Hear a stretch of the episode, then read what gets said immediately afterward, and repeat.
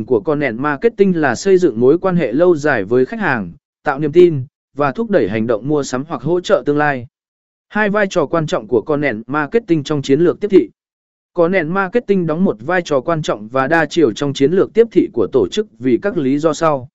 Tạo sự tin tưởng và tương tác, Content marketing giúp xây dựng niềm tin với khách hàng thông qua việc chia sẻ thông tin giá trị và hữu ích.